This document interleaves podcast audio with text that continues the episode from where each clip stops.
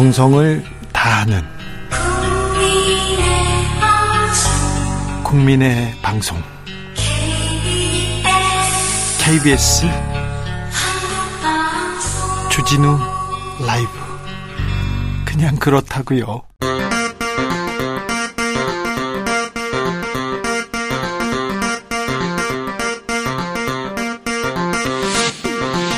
주진우 라이브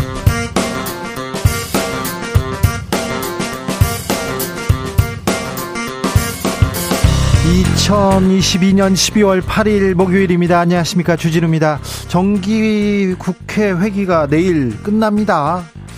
여야는 내년도 예산안 아직 처리하지 못하고 막판 협상 이어가고 있습니다. 민주당은 정치가 죽었다고 외치고 있고요. 국민의힘에서는 예산안을 볼모로 이재명 사법 리스크 물타기 한다 이렇게 주장하고 있는데요. 국민의힘 주장 성일종 정책위 의장에게 들어보겠습니다.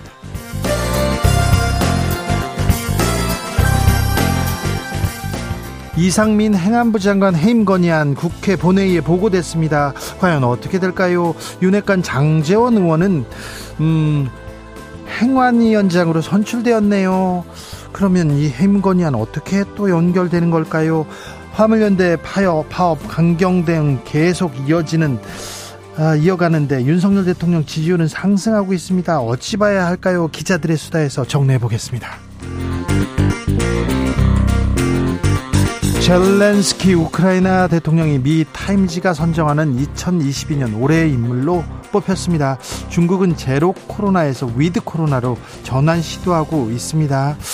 아, 이 시간 지구촌 바쁘게 굴러가고 있는데요. 지금은 글로벌 시대에서 짚어보겠습니다. 나비처럼 날아 벌처럼 쏜다. 여긴 주진우 라이브입니다.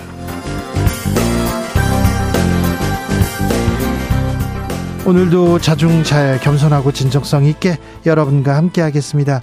중요한 건 꺾이지 않는 마음. 이 말 기억하시죠? 우리 선수들에게도 정말 큰 영향을 줬습니다. 아, 우리 선수들, 우리 팀, 그리고 우리 국민들도 인생에 있어 어떤 바람에도 꺾이지 않고 앞으로 나아갔으면 합니다. 아, 어제 월드컵 마치고 귀국한 캡틴 손흥민 선수가 기자회견에서 이런 얘기를 해서 어, 너무 좋았습니다. 꺾이지 않는 중요한 건 꺾이지 않는 마음이다. 너무 큰 영향을 줬다.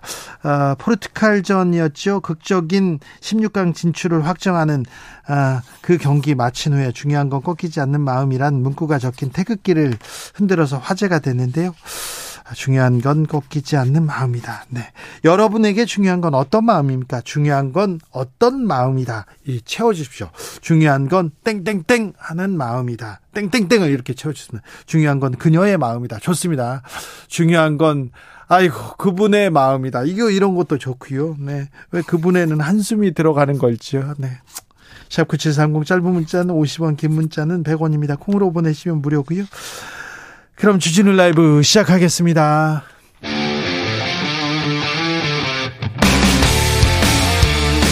탐사보도 외길 인생 20년. 주 기자가 제일 싫어하는 것은? 세상에서 비리와 부리가 사라지는 그날까지. 오늘도 흔들림 없이 주진우 라이브와 함께.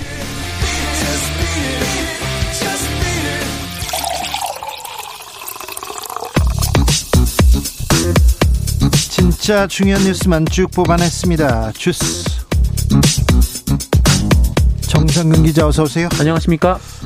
이상민 행안부 장관 해임 건의안 어떻게 됐습니까? 네, 민주당이 발의한 이상민 행정안전부 장관에 대한 해임 건의안이 오늘 국회 본회의에 보고됐습니다.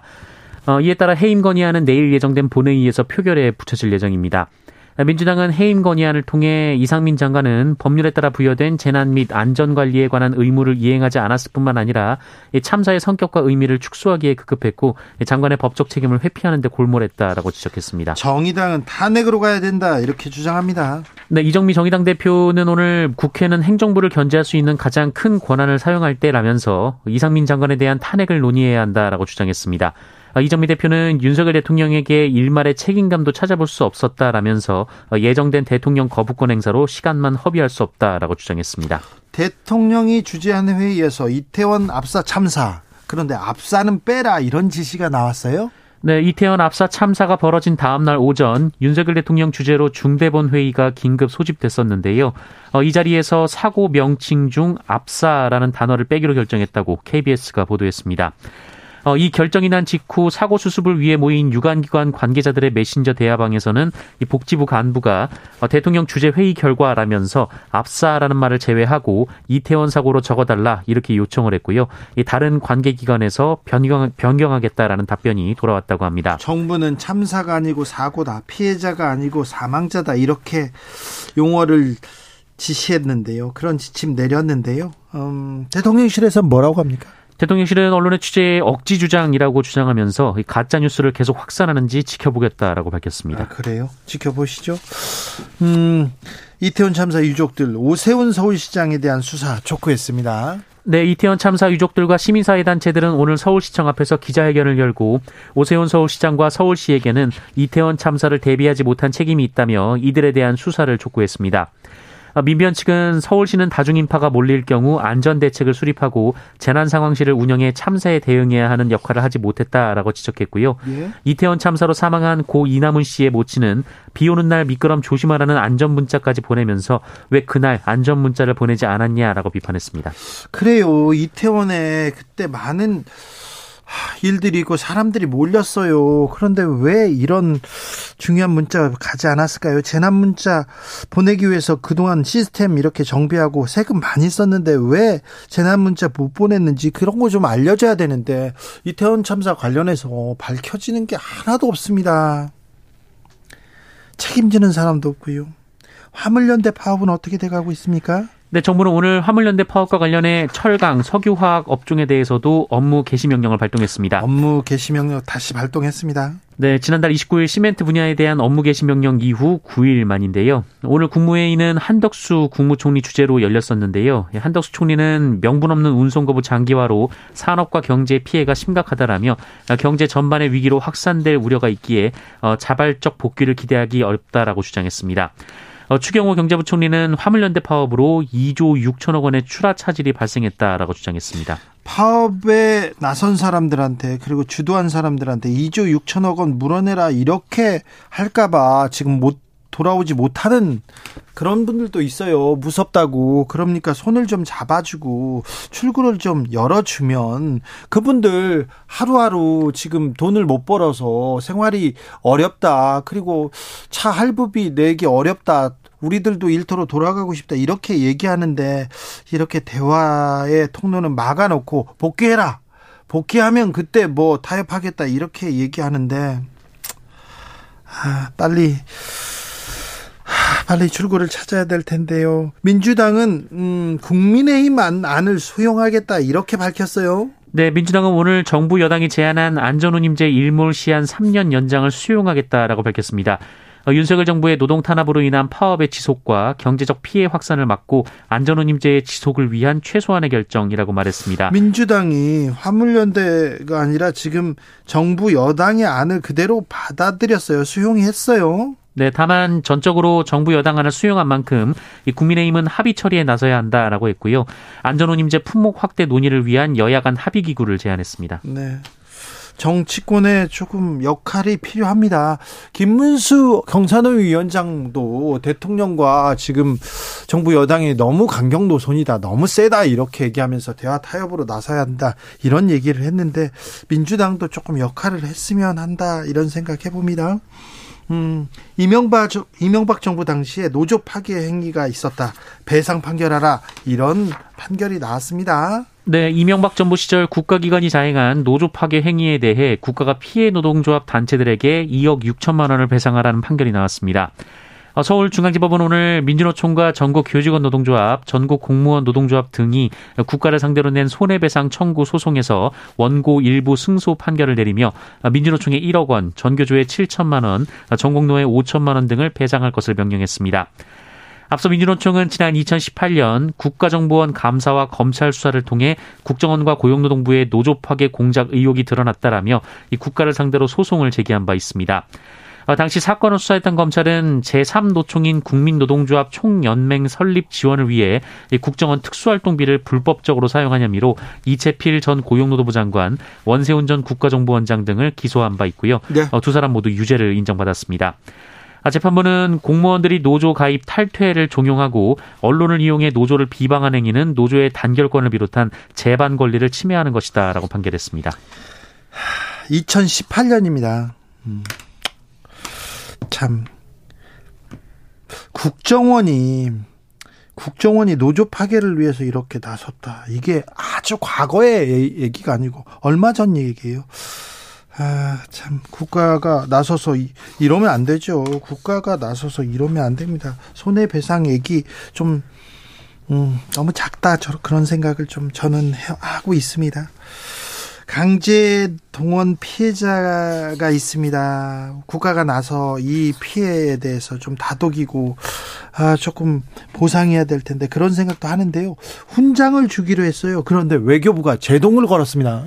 네, 일제강점기 전범 기업인 이 미쓰비시 중공업의 근로 정신대로 강제 동원됐던 양금덕 할머니는 1992년부터 30년째 일본과 한국의 법원에서 소송과 항의를 이어오고 있는데요.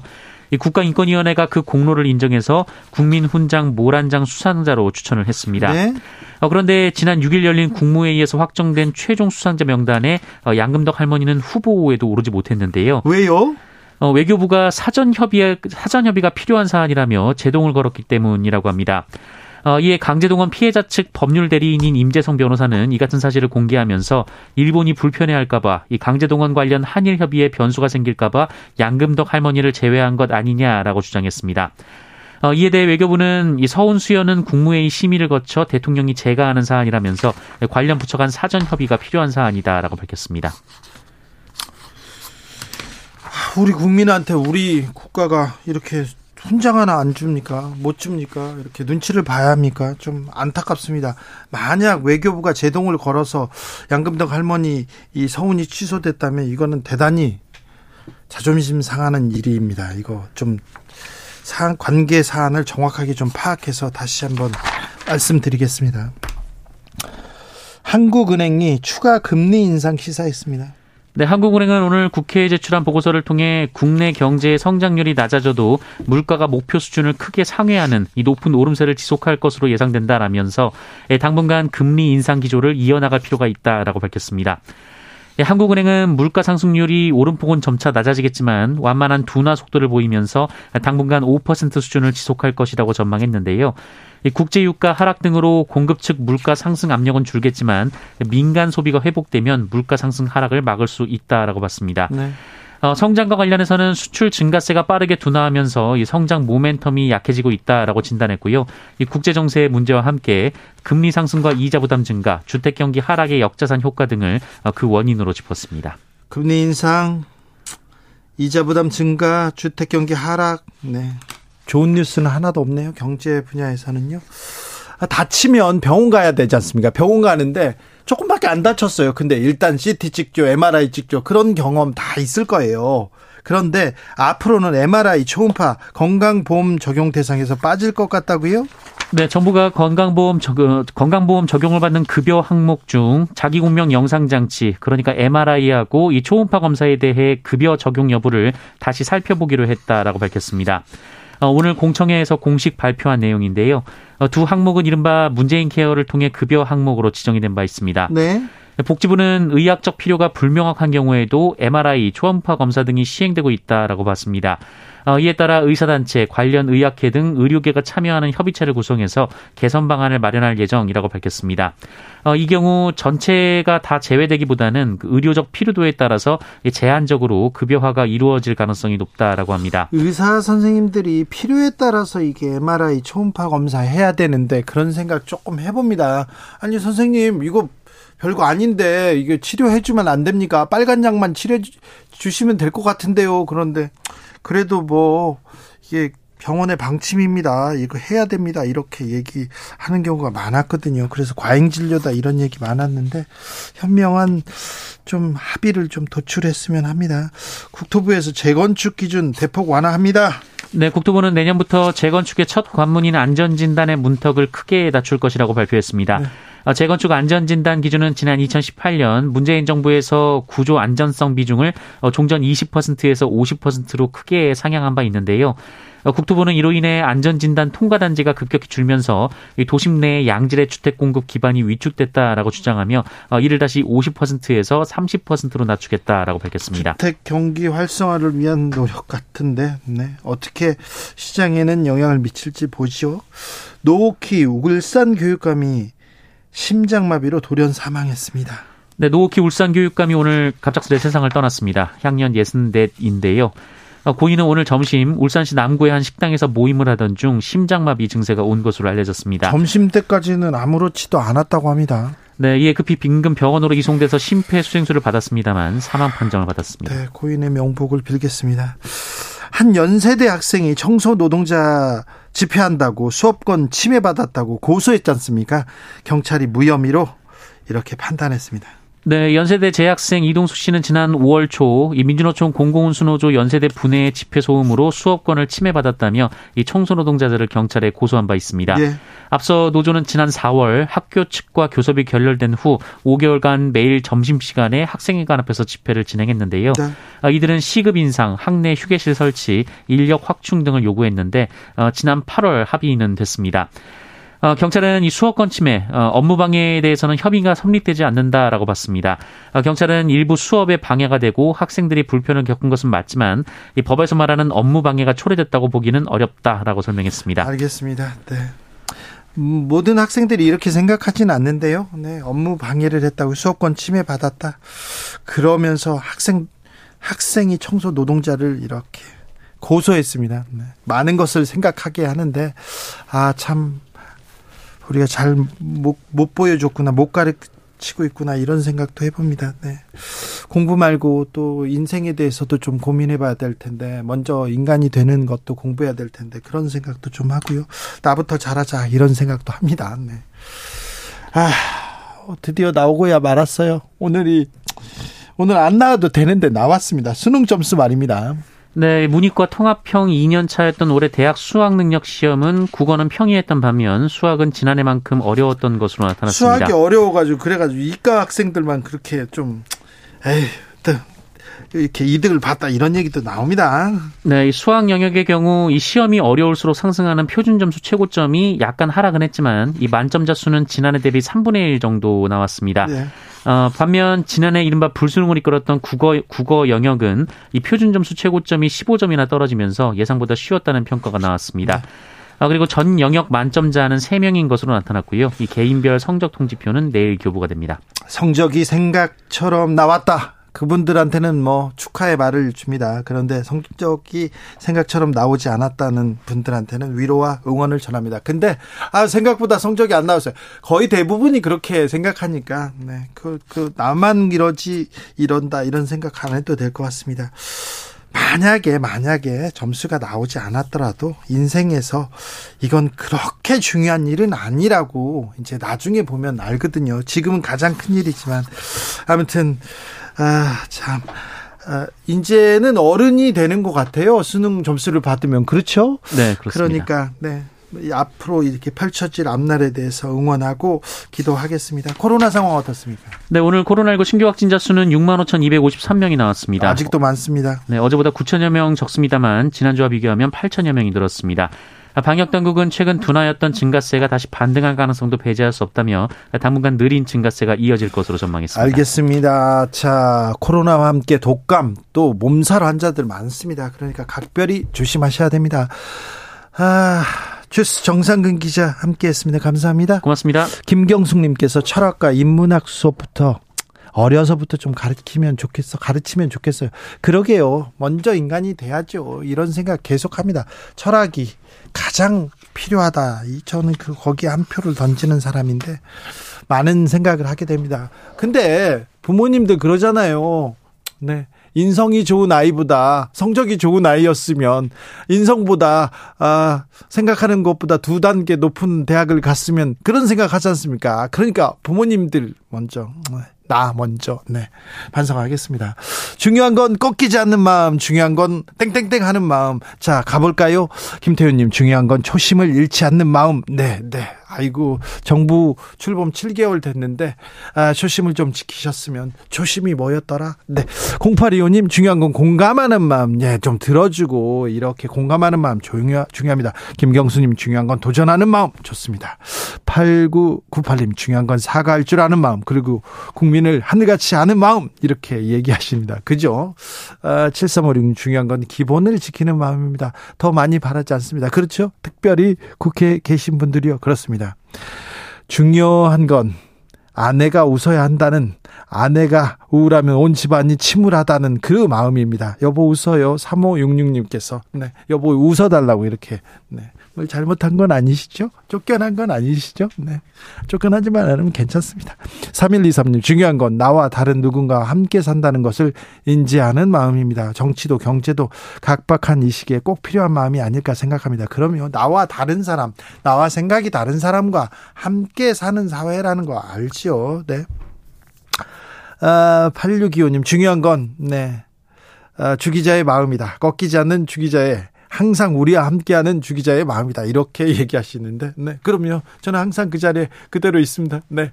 여기는 괜찮아요. 네. 네. 저 순수 음악 방송이 네, 걱정이었지. 교통정보센터 다녀오겠습니다. 김한나 씨.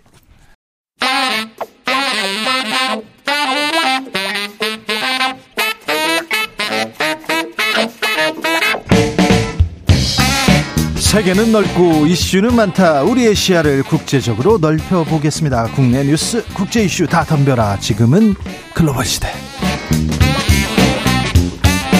국제적 토크의 세계로 들어가 보겠습니다. 군사 외교 안보 전문가 김종대 전 의원. 안녕하십니까. 세계적인 평론 스케일 임상훈 인문결 연구소장. 안녕하십니까. 네.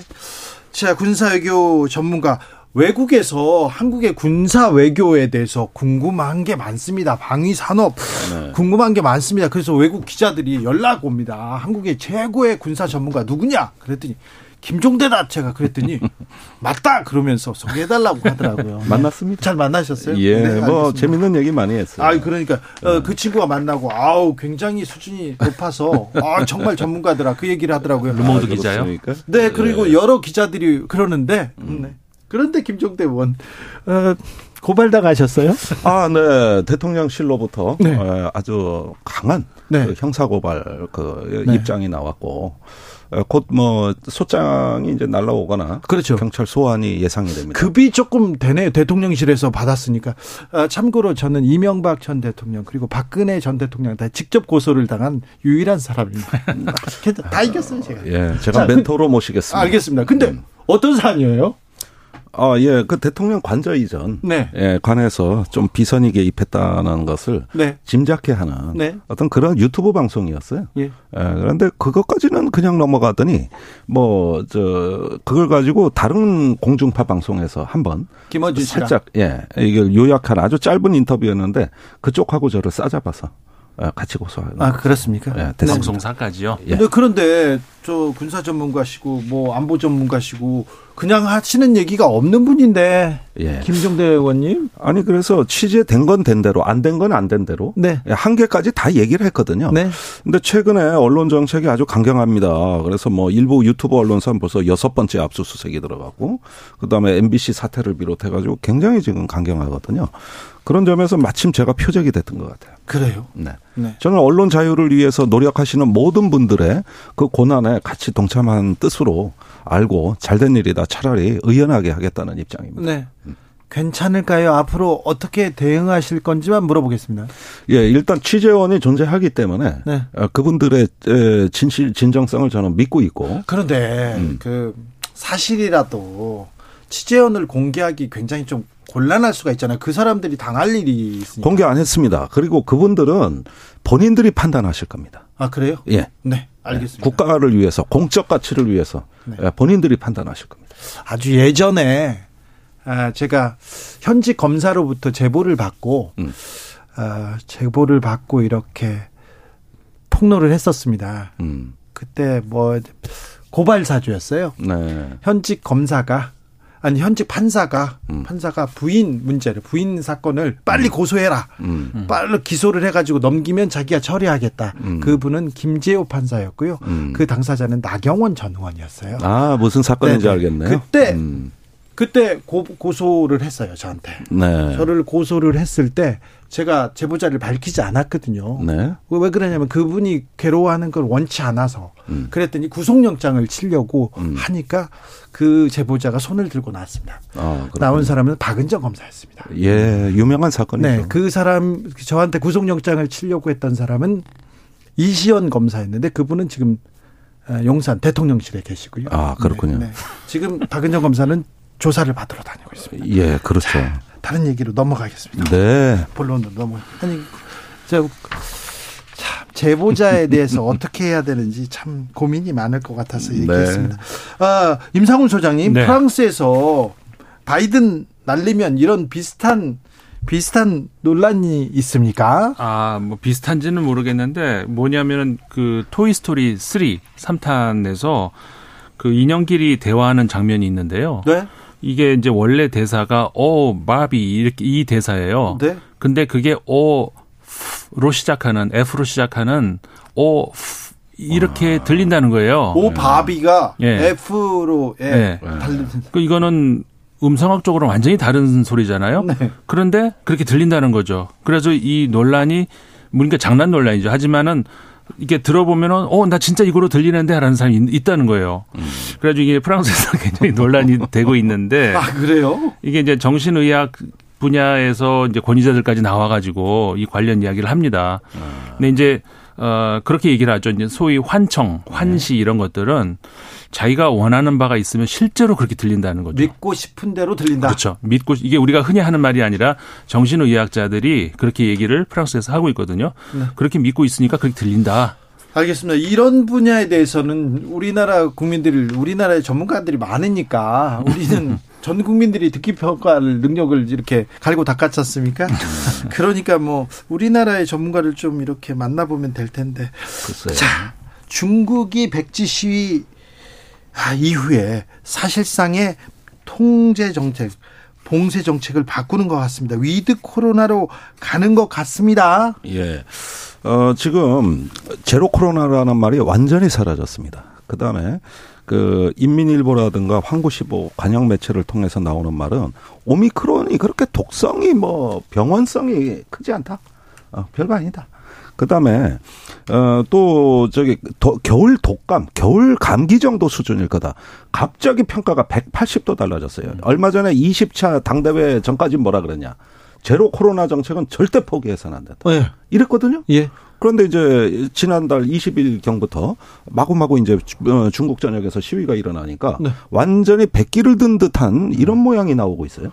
그런데 이 중국 인민들한테 절대 조심해라 통제하고 막 나가지 마라 하다가 갑자기 괜찮다 이렇게 얘기해도 되는 건가요? 그러니까 이게 중국에서 굉장히 이례적인 일인데 네. 사실상 우리도 경험해 봤지만 오미크론 변종이 좀 더 약하긴 약하잖아요. 네. 중국에서 그걸 숨겼어요. 혹시나 이거 약하다는 예, 얘기가 퍼져나가면 사람들이 괜찮잖아 할까봐 네. 숨기다가 지금 의원님 말씀하신 것처럼 갑자기 어 이건 약하다 음. 이제 안 해도 된다 이렇게 갑자기 180도 돌변했거든요. 음. 이게 어떻게 보면은 그 중국 같은 경우에 그런 1인 체제 최고 지도부가 무결점이어야 되는데 어, 사실상 지금까지 오류를 인정을 한다. 이거는 그런 상처가 난다는 것에 대해서 중국 정부는 굉장히 그 앞으로 정치적으로 그 반부패 이런 것들을 가지고 사정 정국으로 나갈 수도 있다. 그렇지 않으면은 지금 이렇게 그 전반적인 어떤 전 그러니까 전방위적인 시위를 통해 가지고 정부가 후퇴했다. 이건 중국 정부가 받아들일 수 없는 일이거든요.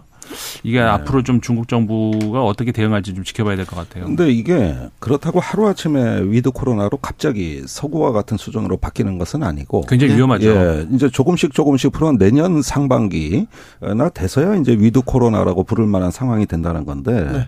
문제는 말입니다. 이렇게 되면은 이제 논점이 달라지는 것이 이제 중국 백신과 서구 백신의 우열이 확연히 드러나는 국면이 되는 겁니다. 그러니까요. 이건 중국의 위신 추락이에요. 중국의 시노벤 백신이라는 게 이게 원리가 보니까 죽은 바이러스에다가 치료제가 전달이 되는 거거든요. 얹어서.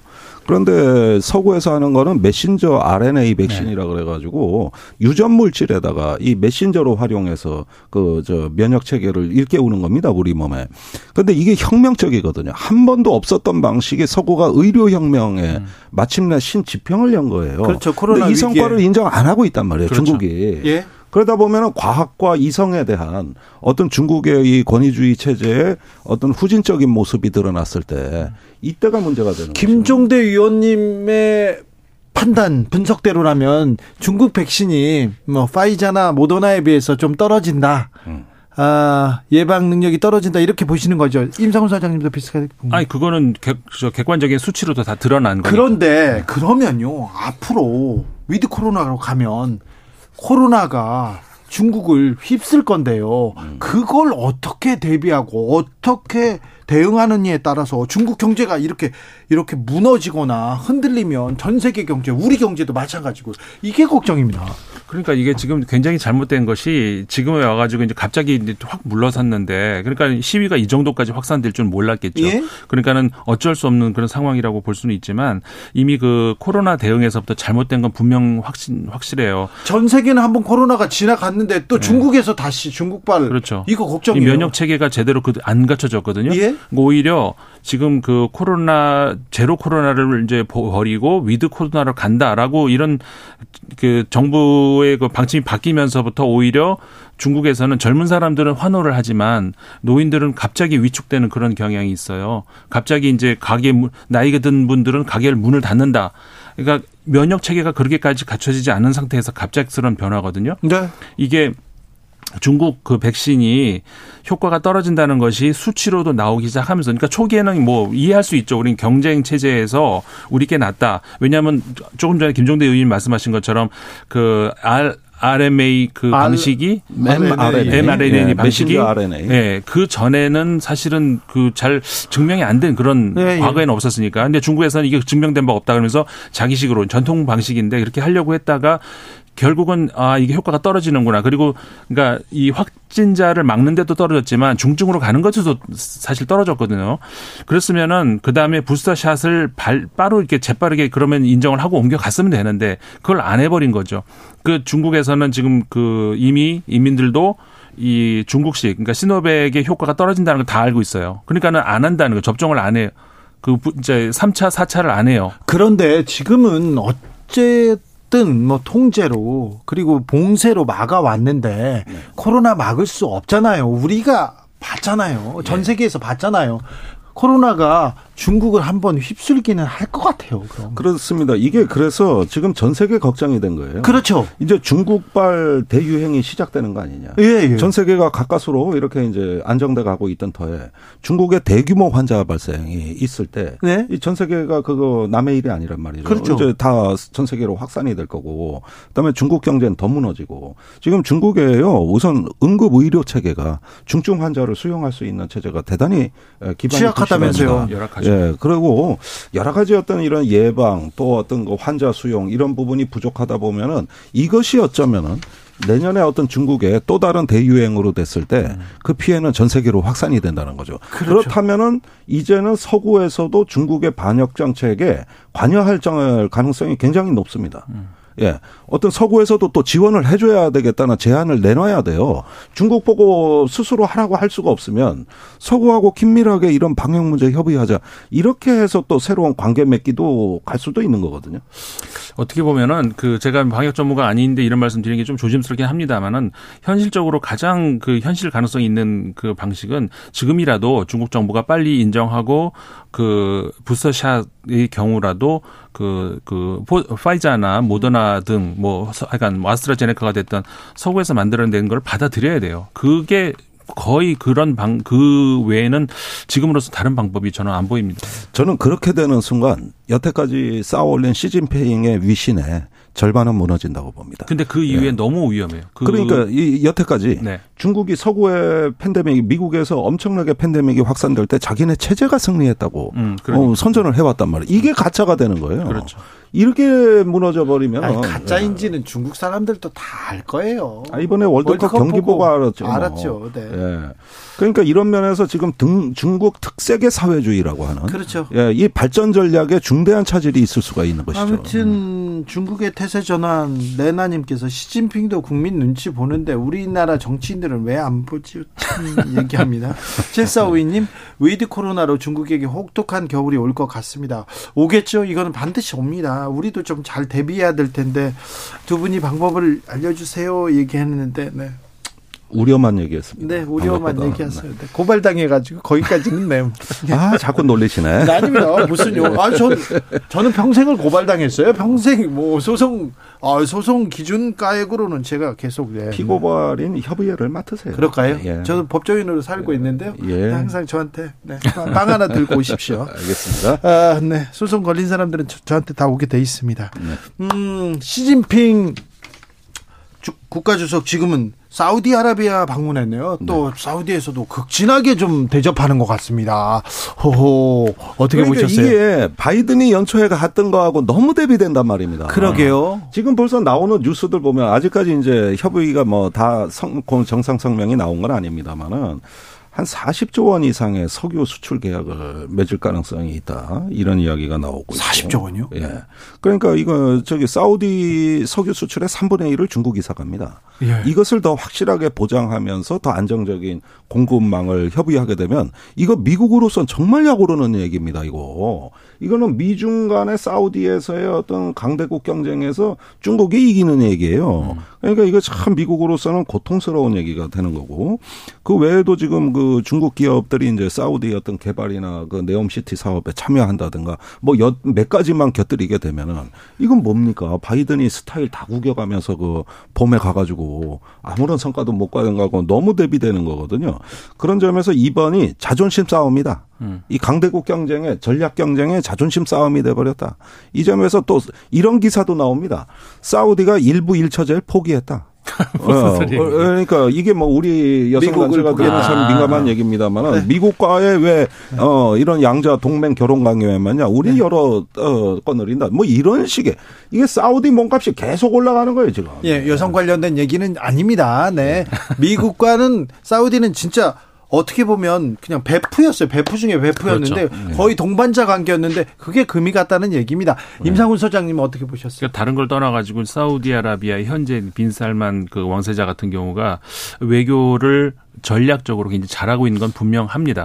음. 이것이 그 어떤 그 명분 싸움에서 그것이 어떤 그런 판단을 지금 말씀드리는 것이 아니고 어, 전략적인 사우디아라비아 입장 지금까지의 그완 그 누가 봐도 친미 국가 친미 국가였는데 어, 전혀 지금 그런 모습이 아니거든요. 최근에 그 오펙 플러스 회의에서도 네. 미국이 그렇게 석유, 석유 좀 증산해라, 증산해라는데 그 말을 또 안 들어요. 음. 감산하겠다고 얘기해 버리죠. 여러 가지로 지금 미국 입장에 바이든 대통령 입장에서는 굉장히 자존심 상하는 일이 계속 발생하고 있거든요. 네. 결국 사우디아라비아의 외교 승리죠. 네. 그러게요. 아무튼 음, 국가 이익을 위해서는 또 이렇게 외교를 그렇죠. 다각하는 것도 좀 그렇죠. 네, 바람직하다. 아, 좀 빈살만 왕세자는 가스 굳이 얘기하시려고 네, 그러죠. 네, 네. 인권적으로는 좀 좋은 분은 아닌데 아무튼 외교적으로는 굉장히 큰 영향력을 넓혀가고 있습니다. 음, 김종대 의원에게 올해의 인물은 누굽니까? 아, 저한테요? 네. 부인은 어, 안 됩니다, 여기서. 아, 그렇습니까? 네. 주진우도 안 됩니까? 네, 안 됩니다. 네. 그러면 두 분을 제외하고. 네. 예, 저는, 어, 젤렌스키 대통령을 음. 강력 추천합니다. 아, 그렇습니까? 네.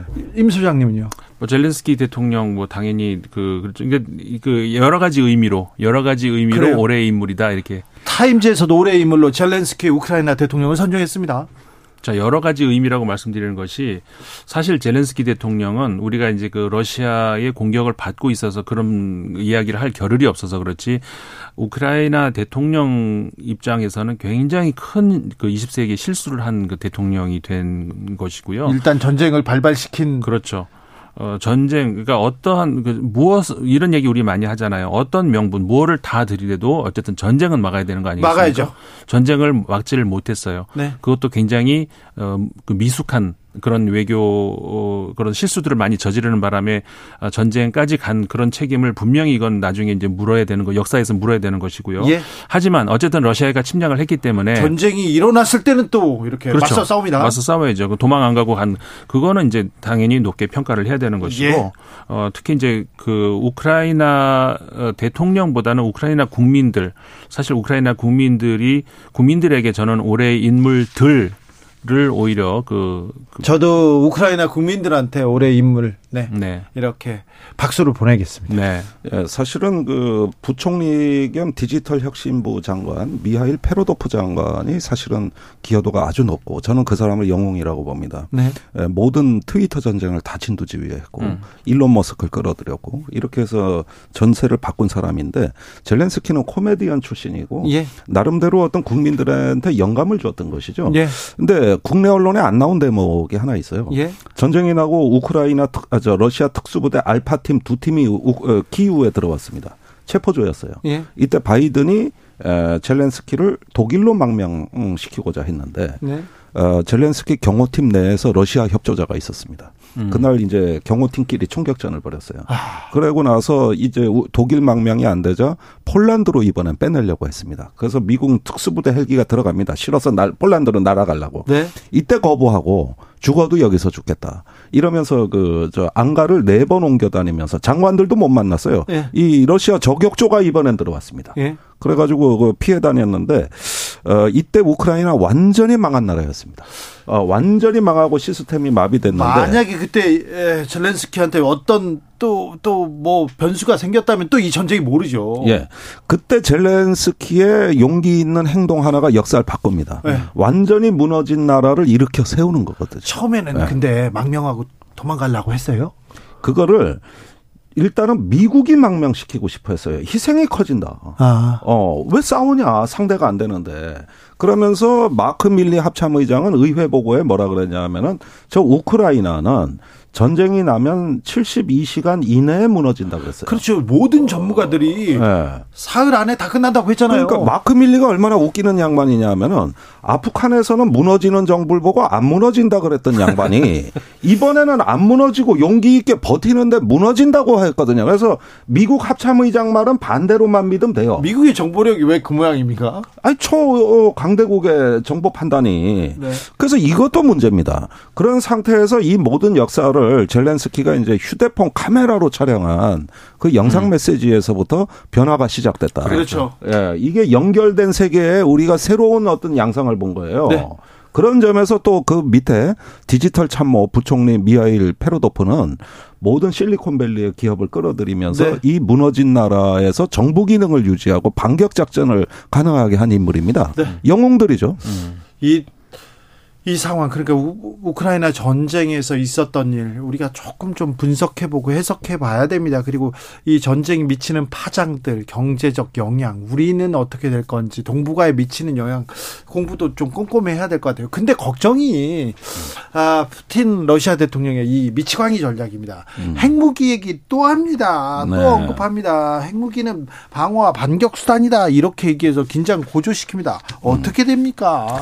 예, 그런데 그그 직전에 있었던 사건을 눈여겨 보셔야 되는데 5일하고 6일 날 그 러시아의 우크라이나 접경 지역에서 거리가 멀지 않은 그 비행기 비행장 여기에 우크라이나에서 보낸 것으로 추정이 되는 드론이 날라와 가지고 네. 비행기를 파괴하고 사람을 사망케 했거든요. 드론이 러시아 아니라 두 번이나. 네. 예, 이렇게 되자 여기에 대한 반응으로 핵무기 얘기를 또 꺼낸 것 같습니다. 근데 왜 우크라이나가 그러면 그 비행장에 드론을 보냈겠느냐? 거기가 핵을 중력 핵폭탄을 투하하는 핵폭격기가 발진하는 장소로 보여지거든요. 그러니까 이게 우크라이나도 우리도 킬체인 전략을 쓸 수 있다. 네. 어, 핵을 쏘면은 그거를 탐지해서 그 발진 기지를 제압할 수 있다. 이걸 보여준 거거든요. 이게 우크라이나식 킬체인인 작전이라고 보여지는 거고 네. 그러자 푸틴은 핵무기는 방어 수단이자 반격 수단으로서 이거는 저기 러시아가 얼마든지 또 쓸 수 있다는 이런 어떤 무언의 메시지를 또 내보내는 거거든요. 그 이런 어떤 고도의 전략적 심리전이라고 저는 생각이 돼요. 사실 이번 그 드론 공격이 전쟁 2월 전쟁 이후로 사실 뭐, 뭐 러시아 본토가 처음 공격받은 거잖아요. 네. 이번 이번 공격이. 어 근데 그 말씀하신 것처럼 김종대 의원 말씀하신 그런 중요한 군사 시설이 만약에 거기 있다면은 아니 러시아가 이 드론 몇 몇 대 가지고 공격을 받아가지고 사망자까지 나올 정도로 그렇게 허술할 수가 있을까? 또 한번 음. 러시아의 어떤 그 치명적인 그 허점을 드러낸 거 아닌가 그런 음. 생각이 또 들 수밖에 없고요. 네.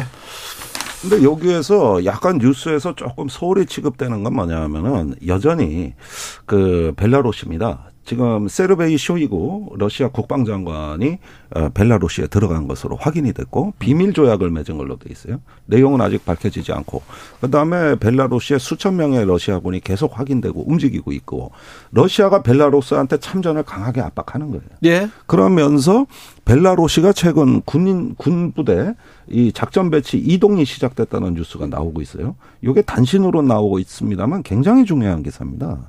그런 점에서 일단은 겨울 전쟁에서 러시아를 일단은 그 저 전쟁 그 범위를 일단은 벨라루시 쪽으로 확산시키면 폴란드가 이제 목전에 음. 위협을 갖게 되고요. 그다음에 우크라이나에 대한 새로운 포위 전략이 생기는 것이죠. 러시아 입장에서는 서진을 하는 거죠. 그렇습니다. 전쟁이 장기화될 것 같네요. 네.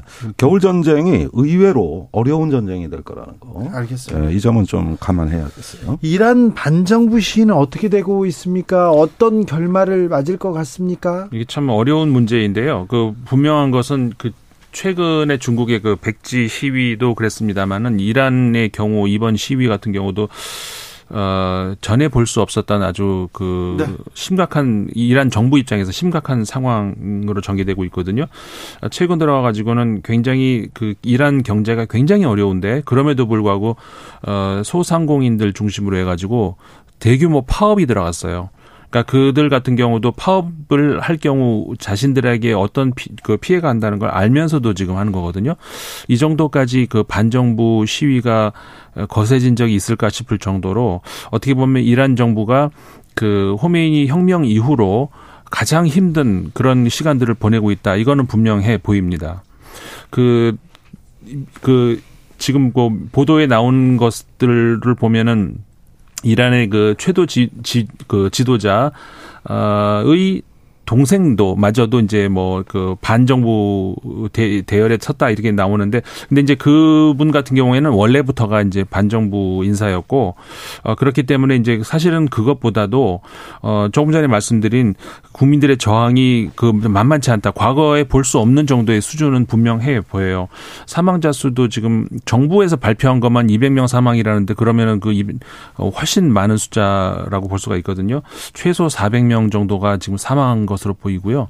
그 시위 규모가 우리가 생각하는 그 이상으로 굉장히 심각한 단계로 가고 있는 것 같습니다. 예, 이게 뭐 과거의 오렌지 혁명이라고 부르는 네. 그런 음. 양상으로 과연 갈 수가 있느냐. 어, 중국 정부 비슷하게 이란 정부도 유화책은 내놨습니다.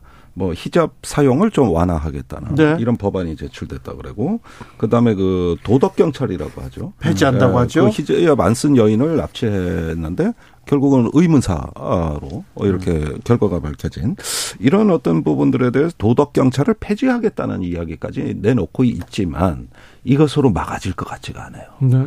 예, 지금 더 많은 어떤 자유와 인권 어 이런 걸 요구하는 건 근본적인 이란 사회의 변화를 요구하는 단계로 지금 어 진화하고 있거든요. 네. 그런 어떤 시민 혁명의 요소가 조금씩 나타나고 있다고 한다면은 이것은 정치적 변화를 아무래도 수반할 수 있는 이런 가능성을 염두에 둬야 될 것 같고 그러한 이란 정세의 불안정은 중동 전체로 파급된다. 아시다시피 이란은 그 시아파의 대부입니다. 네. 여기가 종주국이에요. 그렇죠. 그래서 곳곳에서 내전이 벌어지고 종족 간의 갈등이 있는 그 시아파 세력의 어떤 그 저기 근거지가 바로 이란이 되는 거거든요. 그럼 여기서 예멘 전쟁에도 영향을 미칠 수가 있죠. 지금 예멘도 아직까지 어, 내전이 심각한 상황이고요. 네. 아랍에미레이트에도 이게 영향을 줄 수가 있는 것이고 그래서 이 순위 시아파 간의 어떤 종족 분쟁에 이게 묘종의 또 어, 도화선 역할을 또 할 수 있다는 점에서 네. 중동 정세의 복잡성을 한층 가중시킬 것이다. 네. 이런 점에서 이거는 단순한 국내 문제라고 볼 수 없다는 것이죠. 알겠습니다. 아, 중국에 대해서 살펴봤습니다. 중국에서 방역을 풀자 방역 속도 완화 속도 빠르게 지금 진행되자 되자 대규모 감염 우려 확산됐고요. 디즈니랜드 뭐 재개장하고 항공권 불티나고 있다고 합니다. 그래서 이게 또 아, 세계 물가의 큰 상승 요인으로 작용한다는데 우리한테는 어떻게 올지도 좀 한번 더 고민하고 더 공부하도록 하겠습니다. 김종대 의원님 다음 주에는 앨런 머스크 네. 하, 그분의 행보에 대해서도 좀 군사적으로 좀 알고 싶어요. 아, 제가 제일 관심 많고 요즘 글 쓰고 있어요. 그래요? 예, 그분은 이제 기업가가 아니에요. 네. 종전 협정안도 내놔요. 아니, 그러니까요. 어, 자기가. 이 군사적으로 앨런 머스크를 어떻게 분석할 것인지, 아, 이거는 네. 전 세계에서 김종대만 할 수 있는 것 같아요. 예. 그렇죠? 제, 가 KBS 강연한 내용입니다. 일요일 날 생과 함께 해서. 아, 참. 소장님, 국제정세 더 공부해야 되는데 우리가 다음 주에는 어떤 얘기를 좀 더 희망적인 얘기를 할 수 있겠죠? 희망적인 이야기를 해야 되는데 네. 희망적인 얘기라는 것이 이제 아까 말씀드린 이란의 경우, 네. 그 중국의 경우도 이제 그, 그 인민의 파워를 보여줬다는 그 그런 것들이 전 세계적으로 좀 많이 나왔으면 좋겠어요. 알겠습니다. 김종대, 임상훈, 임상훈, 김종대 두 분과 함께했습니다. 감사합니다. 고맙습니다. 고맙습니다. 아, 저는 6시에 2부 이어가겠습니다.